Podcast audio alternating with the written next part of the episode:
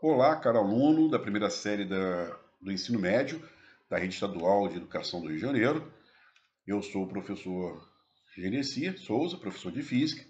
Hoje, nesse podcast, falaremos sobre geocentrismo. Então, seja bem-vindo a mais um podcast. Bom, antes de falar sobre a questão do geocentrismo, vamos falar sobre a sua importância, né? Então, conhecer com precisão a posição dos corpos celestes se revelou ser muito importante para que se pudesse determinar os calendários e também orientar uh, viagens, por exemplo. E isso certamente passou a ser ou foi utilizado como um estímulo para muitos pesquisadores, para muitas pesquisas, é, no que hoje chamamos de astronomia. E também pela busca de um conhecimento que explicasse o comportamento desses corpos celestes. É, uma das anotações registra que Ptolomeu, no ano de 150, propôs uma maneira de como entender o movimento dos corpos celestes, baseada na física de Aristóteles. Essas hipóteses sobrevivem durante muitos séculos e só começam a ser superadas por Copérnico em 1543. Muito deste conhecimento é considerado como uma formalização do senso comum. Por isso, e é importante entender as razões para o seu surgimento bem como a sua superação. Então, é, o nosso podcast será sobre, sobre o que é o geocentrismo. Então, vamos conhecer um pouquinho mais? A teoria do universo geocêntrico ou geocentrismo é o modelo cosmológico mais antigo conhecido. Já na antiguidade, era raro quem discordasse dessa visão. E entre os filósofos mais renomados que defendiam essa teoria, o mais conhecido era Aristóteles. Então, foi um matemático e o astrônomo grego de Alexandria, chamado Ptolomeu, que viveu em 90, 168 anos depois de Cristo, que na sua obra Almagesto deu a forma final a essa teoria, que se baseia na hipótese de que o planeta Terra estaria fixo no centro do universo, com os corpos celestes, inclusive o Sol, girando ao seu redor, o geocentrismo antigo não se confunde com perspectivismo, pois a antiga crença não envolvia apenas um mero ponto de observação, mas a ideia de que o universo era relativamente limitado e o planeta Terra seria o centro desse universo. A visão geocêntrica que foi dada por essa teoria perdurou no pensamento humano, até que o resgate dessas ideias, feito pelo astrônomo e matemático Ptolomeu, Nicolau Copérnico, de uma hipótese igualmente antiga, no caso a hipótese heliocêntrica, criada pelo astrônomo grego Aristarco de Samos. Bom, mas a gente vai falar um pouquinho melhor sobre isso aqui, né? Então, essa visão geocêntrica, ela foi substituída a partir das ideias de Nicolau Copérnico. Mas essa ideia de Nicolau Copérnico né, foi trabalhada a partir de uma ideia de Aristarco de Samos. Então, os filósofos da Grécia, da Grécia Antiga haviam percebido que, embora o mundo fosse formado por objetos dos quais dos mais distintos, havia também alguma coisa, havia algo em comum na matéria que os compunham. E sendo assim, dessa forma, por exemplo, uma árvore e uma tábua, se fossem divididas diversas vezes, até se obter uma parte diminuta, uma parte ínfima, uma parte pequena, resultaria em uma mesma matéria. E isso é, também poderia ocorrer, por exemplo, entre espada e corrente, né, que seriam feitos de aço.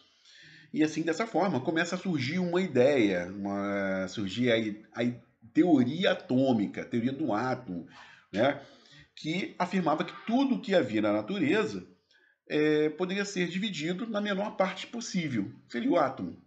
Né? E olha que a gente está indo para a química agora, né? Então chegaria uma matéria primordial da qual tudo o que existia seria feito. E essa matéria recebia o nome de indivisível, e que hoje nós conhecemos como átomo, do grego a, não, e tomo divisão, então sem divisão. Então começou, começou então uma corrida aí para descobrir que matéria era esse tal átomo? E a discussão chegou a propor algumas soluções. É, por exemplo, a água, pois da água se faz, se faz ar, vapor, né? vapor de água, se faz blocos sólidos, gelo, né?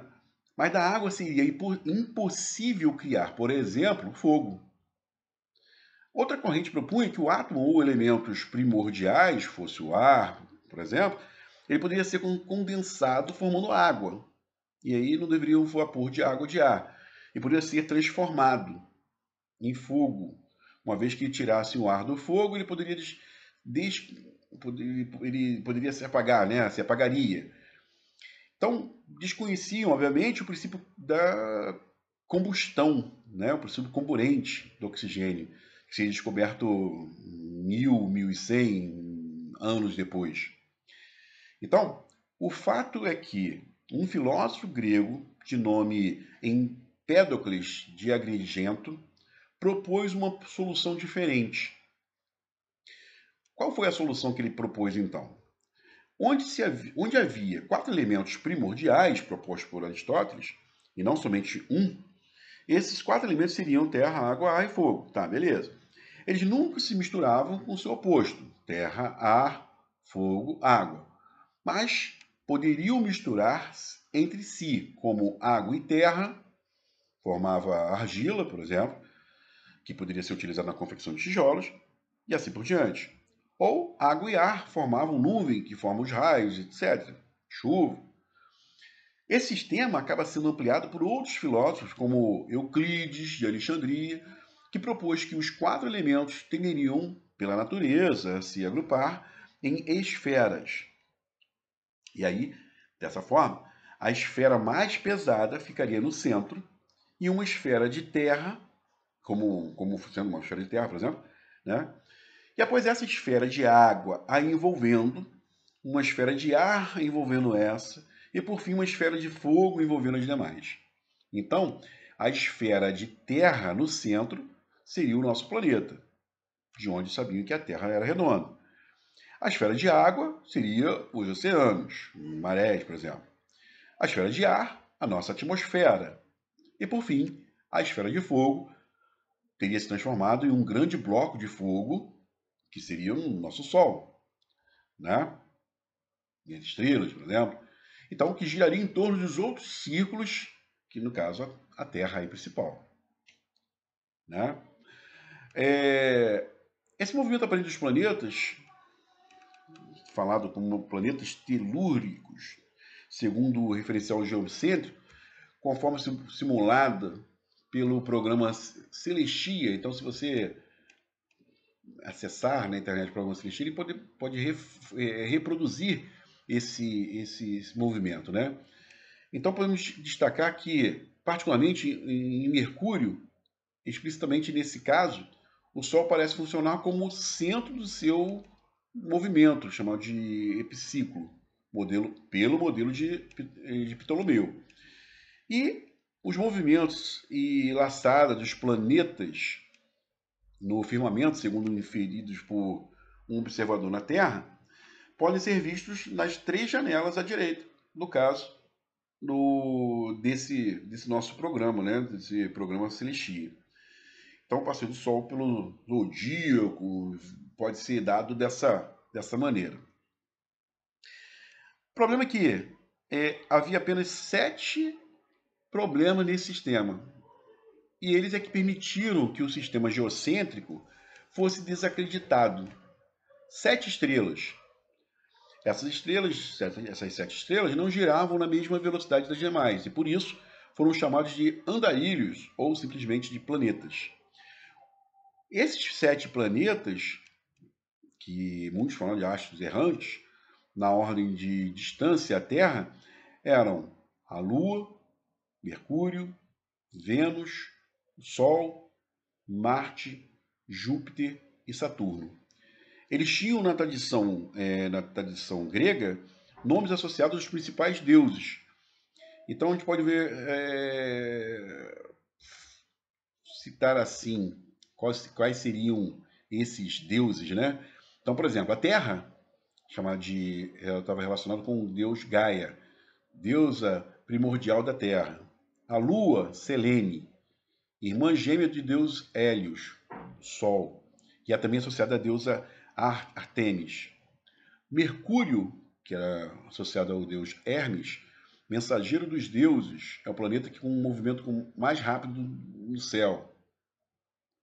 Vênus, associada a deusa Afrodite, deusa do amor e da beleza, é o mais luminoso, portanto o mais bonito no céu. Marte, associado ao deus Ares, deus da guerra e da tragédia, é o mais vermelho. Júpiter, que é associado a Zeus, soberano dos deuses, pai de Ares, Hermes e Afrodite, é o maior. Saturno, associado a Cronos, titã do tempo e pai de Zeus, é o planeta com um movimento mais lento. Bom, é... e nessa estrutura você não vê nenhuma menção a Urano e Netuno, né?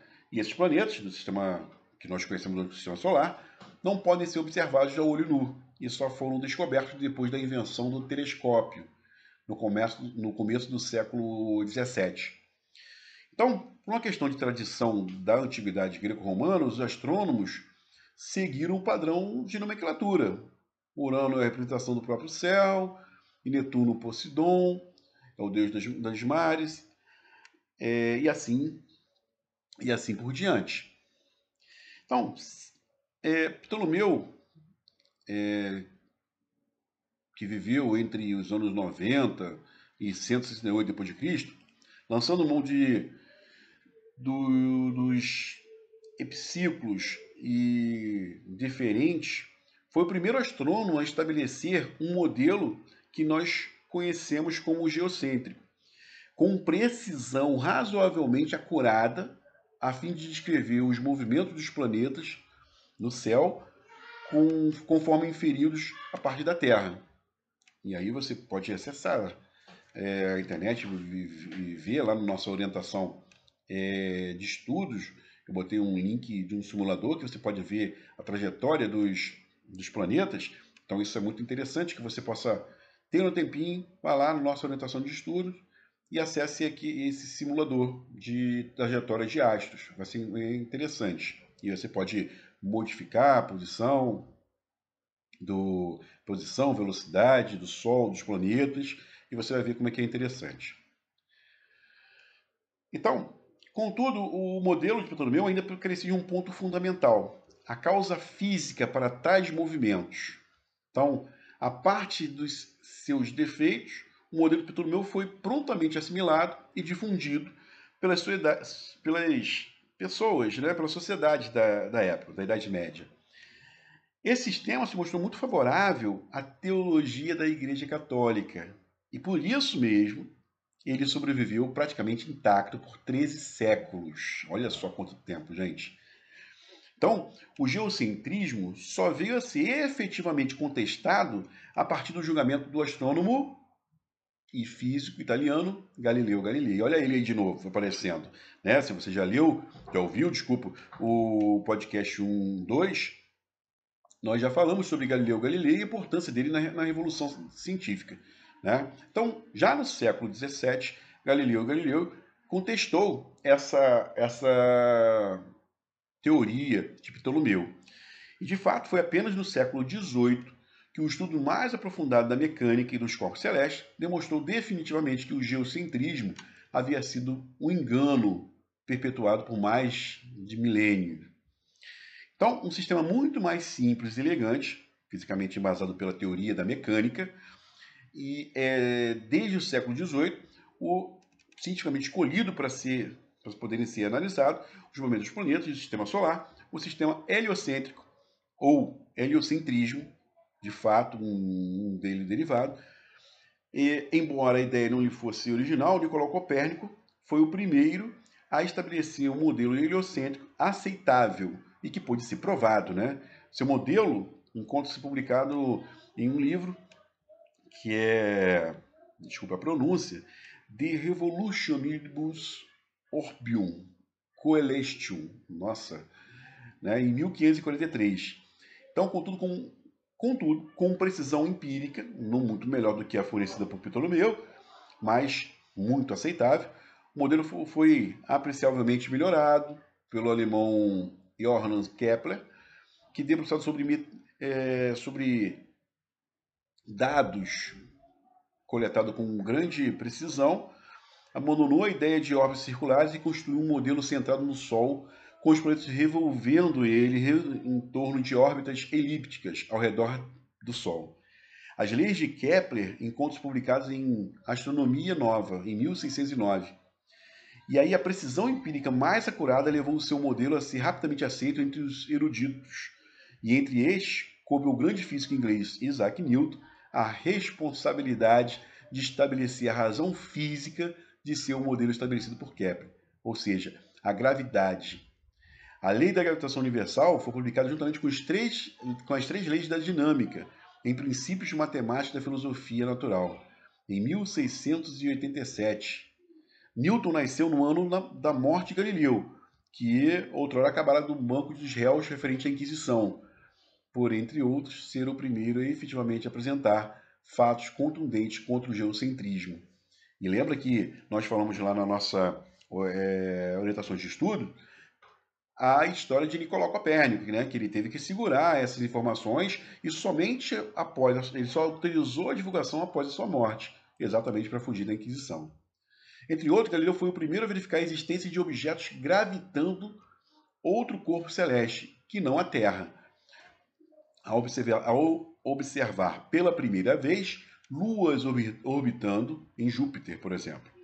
E a rotação da Terra sobre si só veio, contudo, a ser estabelecida definitivamente em 1851, acreditando-se tal demonstração a Jean Bernard Léon Foucault e seu pêndulo. Então, através desse estudo, ele pôde provar isso.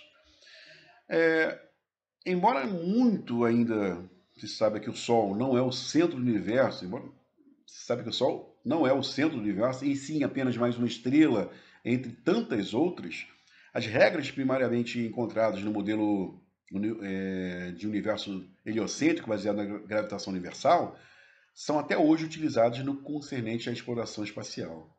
E o modelo ptolomaico não encontra lugar atualmente, não mais no meio científico, a não ser nos livros de história da ciência, que devem ser, logicamente, a história deve ser contada, como eu estou falando agora com vocês. Né? Embora em desuso, o modelo de Ptolomeu em termos de descrição empírica, é razoavelmente condizente com o que de fato seria observado quando se está em um referencial atrelado à Terra. Então, o referencial naturalmente assumido pelo senso comum, à época, era o que podia justificar o sucesso do modelo. E aí, uma inspeção no sistema solar, a partir do polo norte do sistema, com a Terra mantida fixa ao centro, demonstra, ao menos visualmente, a compatibilidade entre o modelo de Ptolomeu e a realidade das trajetórias geocêntricas dos planetas. E aí você pode constatar por, por vídeo no YouTube que você pode acessar e verificar isso aí. Então, centrando-se a Terra, planetas de fato se movem em trajetórias em muito compatíveis com as imaginadas por Ptolomeu há dois milênios atrás. E nesses termos, embora o seu modelo tenha sido descartado para fins científicos, o mérito de Ptolomeu ao, ao desvendá-las certamente não pode ser destacado nem deixado de lado. Ok? Então, para resumir, o nosso podcast de hoje fala sobre o geocentrismo. Então, o geocentrismo é uma teoria astronômica que considera a Terra fixa no centro do universo, com todos os outros corpos celestes orbitando ao seu redor. Na antiguidade, os filósofos buscavam explicações para os movimentos dos astros. E esse movimento e esse, essa teoria veio exatamente para justificar essas, essas é, atender a essas expectativas. O, os pensadores da época, de, de maior destaque, Aristóteles, Aristarco, Eudoxo, Hiparco, entre outros, contudo, os modelos eram extremamente complexos. Eles desenvolveram vários complexos, mas eles se destacaram mas foi Ptolomeu, no século II d.C., que concebeu um modelo geocêntrico mais simples e eficiente para explicar o movimento dos corpos celestes. Então, a teoria do geocentrismo foi apresentada por volta do ano 150, quando Ptolomeu publicou a Grande Síntese, também conhecida como Almagesto. e a obra apresentada, apresentava né, o modelo cosmológico que explicava o movimento dos corpos celestes em torno da Terra, em torno da Terra. Certo? No modelo Ptolomeu, os planetas moviam-se em círculos e esses círculos giravam em torno da Terra na seguinte ordem: Lua, Mercúrio, Vênus, Sol, Marte, Júpiter, Saturno. Este modelo foi o mais aceito desde a antiguidade até a Idade Média. Ok? Bom, é... você quer saber um pouquinho mais? Quer conhecer um pouquinho mais? Mas antes disso, posso falar ainda que no século XVI, Nicolau Copérnico propôs um modelo mais simples em substituição ao modelo de, de Ptolomeu. Ok? Quer saber um pouquinho mais? Quer conhecer um pouquinho mais? Acesse na internet. Pesquisadora Rosimar Gouveia botou um, um, artigo muito bom falando sobre essa questão do geocentrismo. Então, bom estudo. Obrigado. Até mais.